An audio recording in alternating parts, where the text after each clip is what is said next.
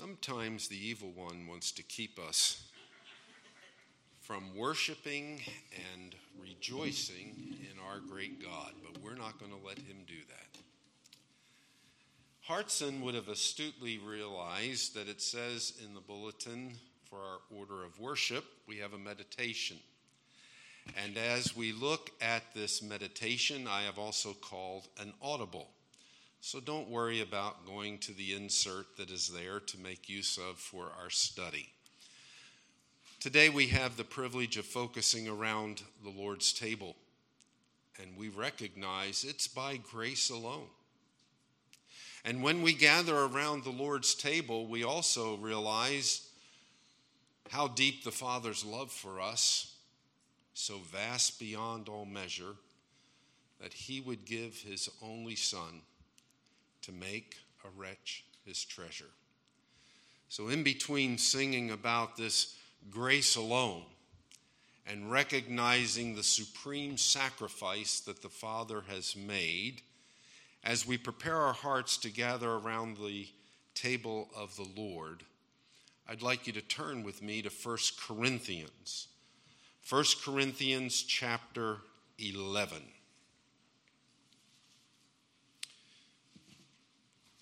Without a doubt, for all Bible believing Christians, we understand grace is a principle. It's the principle in which God deals with us, his children. We can define it as an uncaused or unmerited favor. And it is the recognition that God has determined never to hold our sins and our transgressions against us. David speaks of that glorious truth recorded for us in the book of Romans, where Paul was talking about by grace alone through faith, how God deals with his children using the example of Abraham and then of David. And he says there, what David found out, how blessed is the man whose sins are forgiven, whose lawless deeds God will not take into account. We're familiar with the great passage in the book of Ephesians where Paul makes it very clear it's not on the basis of our works, on our merit, or anything about us that necessitated God to do something for us. For by grace we are saved through faith. And it's not of ourselves, it's the gift of God. And it is certainly not of works, lest anyone should boast. By grace alone what a glorious principle. What a wonderful reality for God's people. But what so many fail to realize is that grace is not only a principle, but it's a power. It is a transforming power of God at work within his people. Paul asked the Christian community in Rome a very important question because they were trying to come to grips with how is it we can be sure that God's children, while not yet perfect, will not walk in the way that is pleasing to the Lord if they're not under some kind of external code to keep them in check. And so the question he asked in Romans 6 is well, shall we continue in sin because we're not under the law but under grace? Do you know what Paul's answer was? Me genoito what a revulsive thought. What an idea that is totally contrary to the work of grace. Because grace does in God's people what no external law can ever do. We stand by grace. We're accepted before God through the work of Jesus Christ on His grace. And in our daily lives, grace is effectual to conform us more and more to the image of Christ. And in 1 Corinthians chapter 11, we have the commemoration of that work of grace when we, in humble obedience, do what the Lord told us to do. And that is, do this in remembrance of me. Do this in remembrance of me. When Paul spoke of this reality, speaking about the Lord's table, Notice he said in verse 17, In giving this instruction, I do not praise you because when you come together, it's not for the better, but for the worse. For in the first place, when you come together as a church, I hear there are divisions that exist among you, and in part I believe it. There must be factions among you in order that those who are approved may become evident to all. How do we handle our differences? God's people handle them differently from religious people. God's people handle them differently, certainly from the non believer. And he made it very clear in chapters 1 and 2 of this epistle that if I'm fragmenting the body of Christ, I'm not operating under God's wisdom, but under the wisdom of man.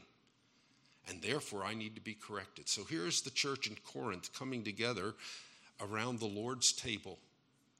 And what we are saying in the Lord's table is the fact that we are one in the body of Christ.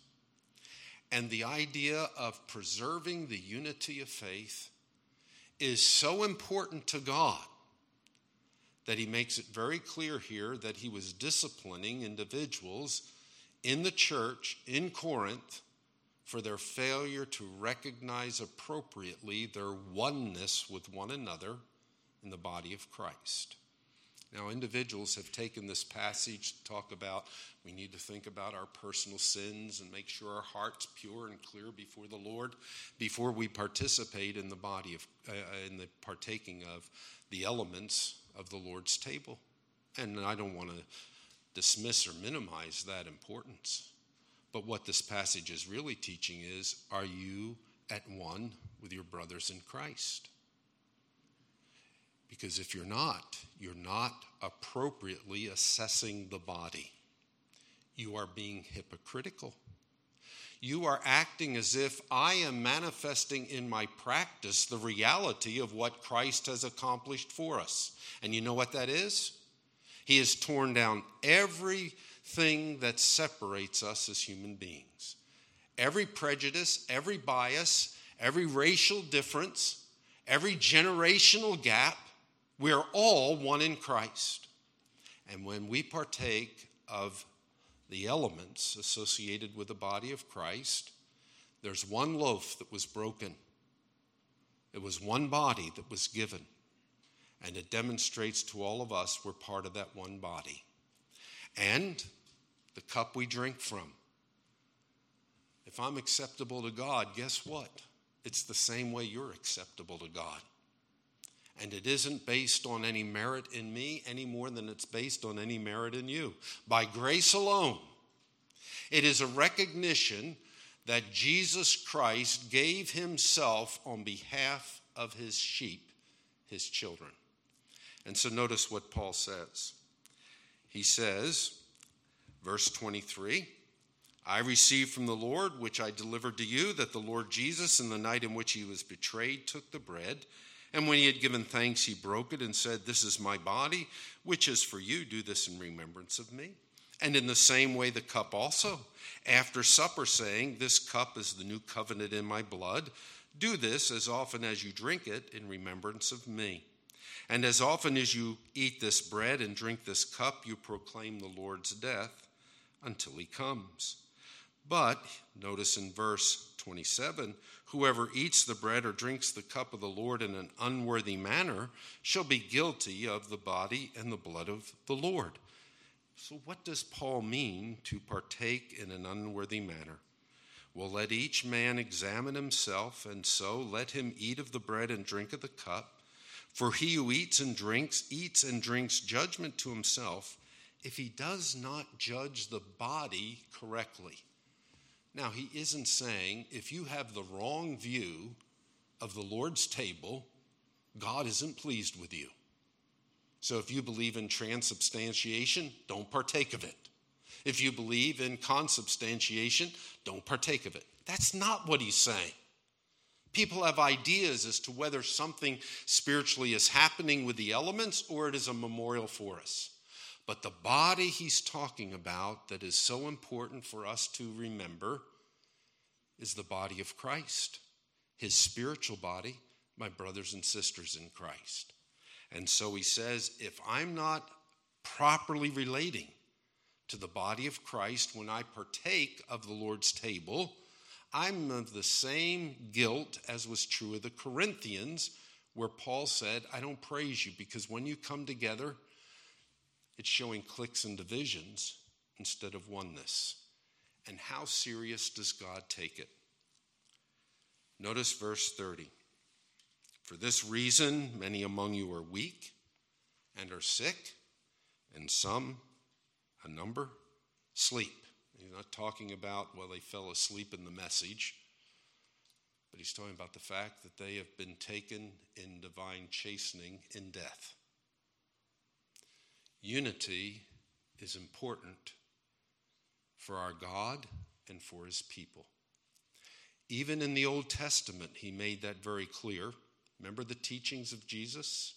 When he looked at the system that God had established for how they were to worship, he said, Well, if you are bringing your offering to the temple and on your way, you remember something about an offense with a brother, what are you supposed to do? Anybody remember?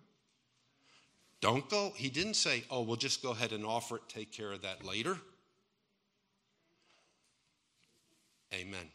Go first, be reconciled to your brother, and then bring your offering.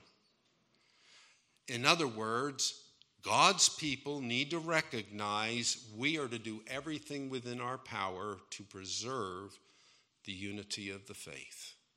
Because when we partake of one bread and we partake of one cup, what we are saying is we are at one with the members of the body of Christ.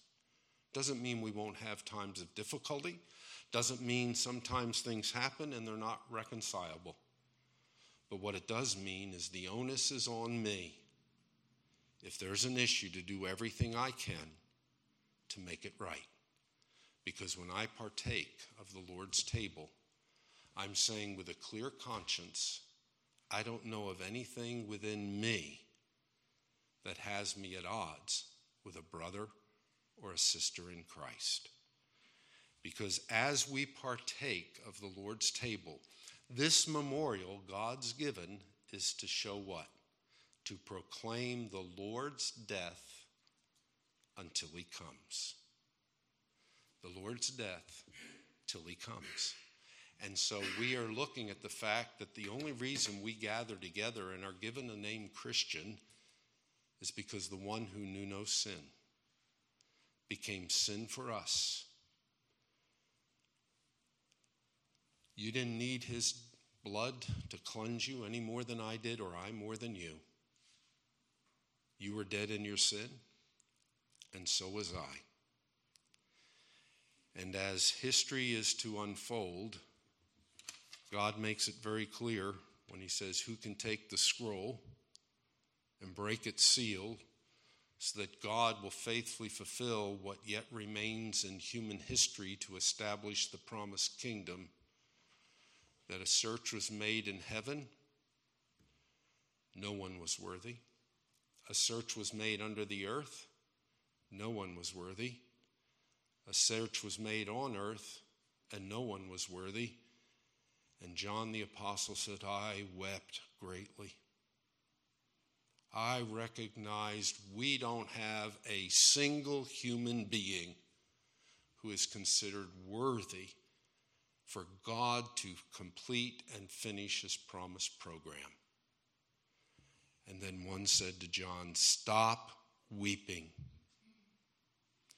For the Lamb the lion of the tribe of Judah has overcome, and therefore he is worthy to take the scroll, to break its seal, and to accomplish God's redemptive work. Sin had left that crimson stain on every one of us, his children, but Jesus washed it white as snow. And when we gather around the Lord's table, we are gathering with thanksgiving that although we are unworthy and undeserving, from before the foundation of the world, God, in His grace and in His love, set us apart to make us members of his body with one another to the praise and the honor and glory of Jesus Christ. How deep that Father's love for us. And so, after we sing our hymn and we participate in this memorial that He has given to His children to remember Him, may we reflect upon the fact it's by grace alone, only of grace, always of grace, and it will bring honor and glory to the only one who is worthy, even Jesus Christ, our Lord. So let's partake of his supper, his table, after we sing our hymn, How Deep the Father's Love, with genuine thanksgiving, with genuine praise, with genuine gratitude to God for what he has done for us, his children.